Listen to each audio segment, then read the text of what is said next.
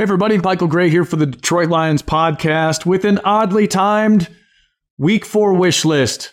There's Thursday evening football in the offing, and everything is rushed this week. So let's get right to it, shall we?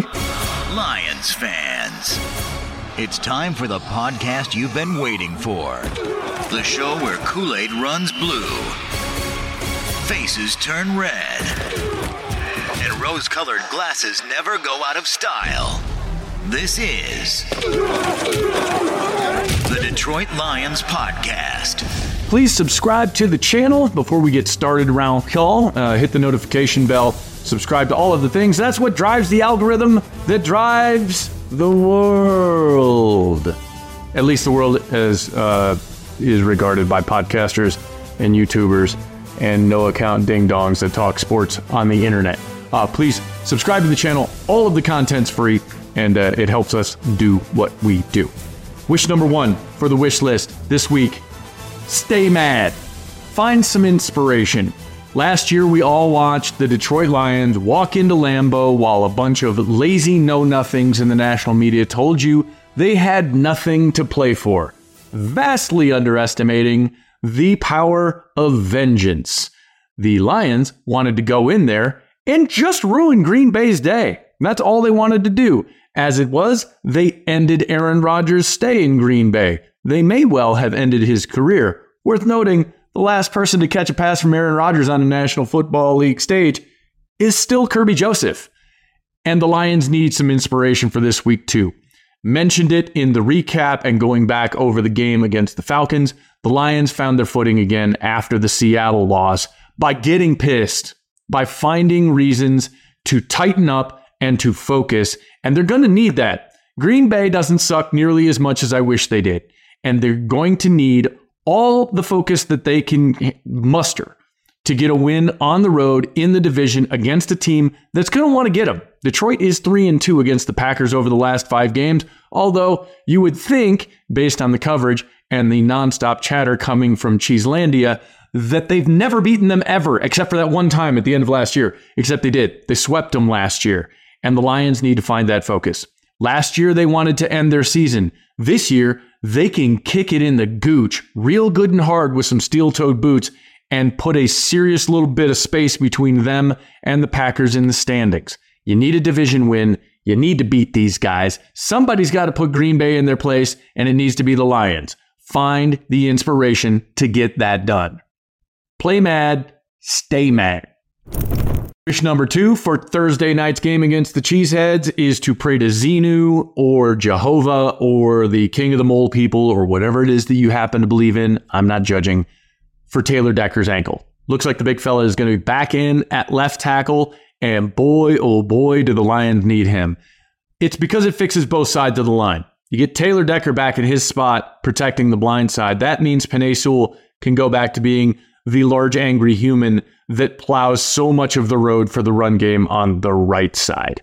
You need Taylor Decker in this game. The moment's not going to be too big for him. The noise isn't going to bother him. This guy's played a lot of snaps at Lambeau Field. He knows what it takes to get the job done, and he brings all kinds of that experience uh, along with being really good at football to that all important left tackle position.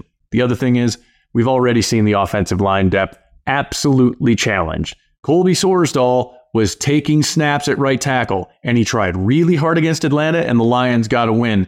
But you do not want a fifth round rookie that the Lions have been trying to make and not a tackle and into a guard playing right tackle on that stage in a division game in prime time on short practice reps.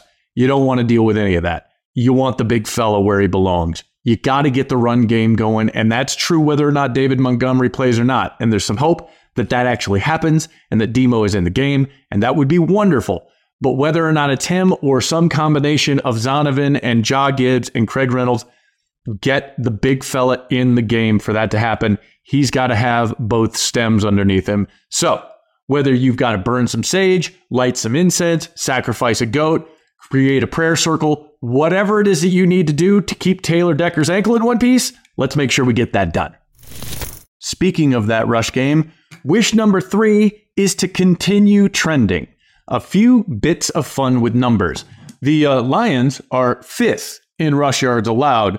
The Packers are 23rd in rush yards gained, and they sit behind such all offensive powerhouses right now as the Jets, Bears, Cardinals, Panthers, Jaguars, and Broncos. Need that trend to continue. The Lions need to keep that rush game in check. They need to continue playing outstanding rush defense. It's been a big part of the first three weeks.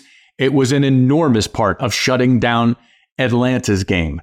And the fact of the matter is, Jordan Love, still largely untested, is throwing less than 60% completions. His QBR is high. He's thrown a ton of touchdowns for just having had three games worth of experience so far in the 2023 season, but he's not completing a lot of passes. And the Lions need to continue that trend as well. They need to keep him under 60% completions. They need to beware of the big play because Green Bay's gotten more than a handful of them. Also, stay out of the penalty box. No flags. Green Bay's been the beneficiary of a lot of first downs gained through yellow laundry. And I think we all know what happens when the Packers play in Lambeau. I don't want to say that the flags are part of the team color scheme, but they absolutely are. So continue some of the trends that we've seen through three weeks, and the Lions could well be on their way to a third win, a division win, a third straight win against the Packers, and a second straight win in prime time at Lambeau.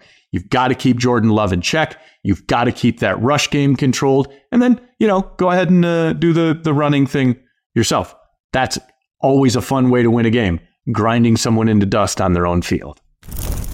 Wish number four for this game against the Packers: find some more targets, some different targets, some additional names. Went over this with the Atlanta game. One of the most striking stats to come out of that game against the Falcons is that only two receivers caught passes in the entire game.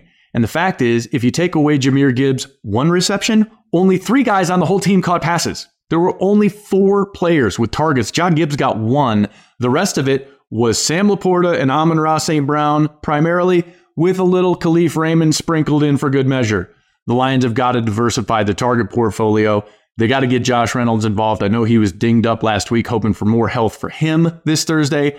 I don't know if Green is the answer because no one does, because we haven't seen him much. I am leaning heavily towards the fact that Marvin Jones is not the answer because he looks washed. And this is the, the fourth week in a row I've had to say that, and that's unfortunate. Maybe it's James Mitchell. Maybe it's more targets for Jah Gibbs out of the backfield and doing some fun things there the other running backs, whomever they may be, if it is David Montgomery, he needs to be involved in the passing game. But the Lions are going to have to come up with more guys to make plays throughout the course of this game if they want to succeed. I don't think that we can rely on Sam LaPorta and Amon-Ra St. Brown to put the entire passing game on their back as they try to continue through the season. I know Jameson Williams is playing, you know, right now, crouching tiger, hidden gambler. Uh, and he's coming up in a couple weeks, but he's not going to be there this week. And the Lions are going to need more guys to catch passes from Jared Goff if they're going to get this done. Pass games look pretty good so far, even with only four guys, and let's really there's really only three guys catching passes last week against Atlanta.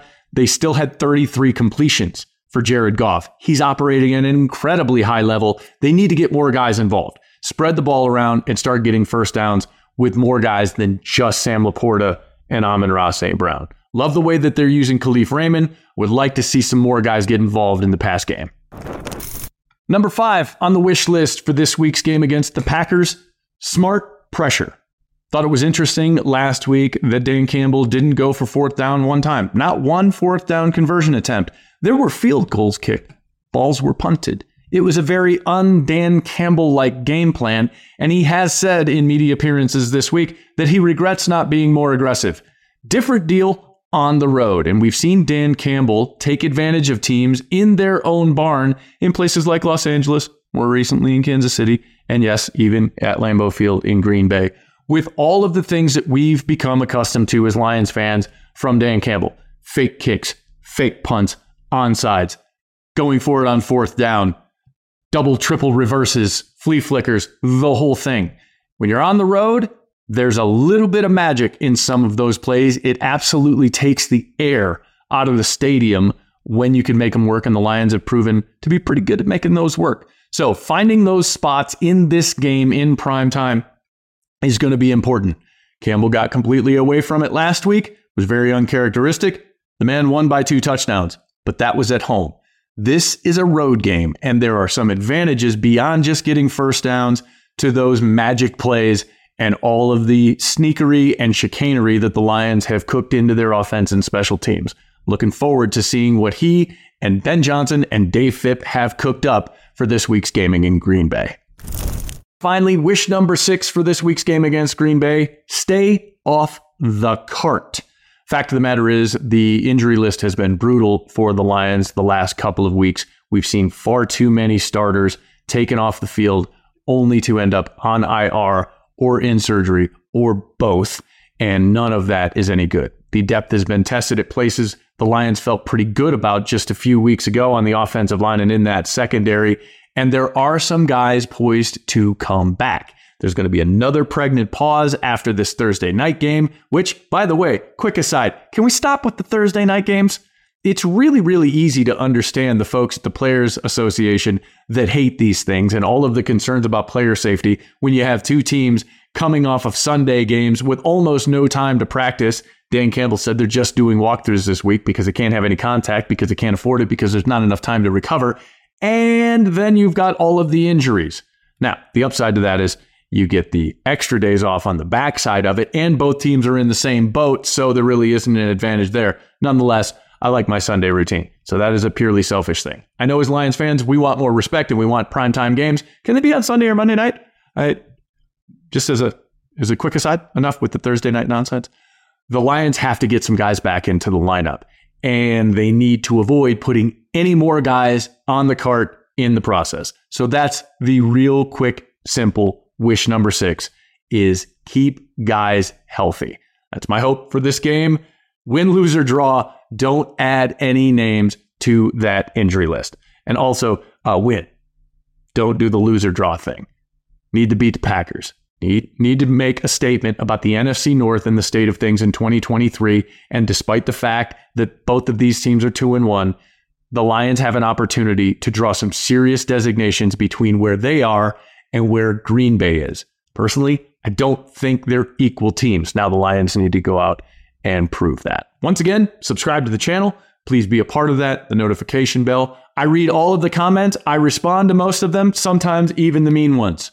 Uh, so be a part of all of that, and we'll see you next time. Let's bring it in here together. Let's go. Let's go up, baby.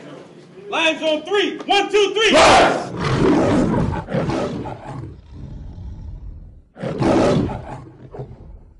You've had enough of that shit.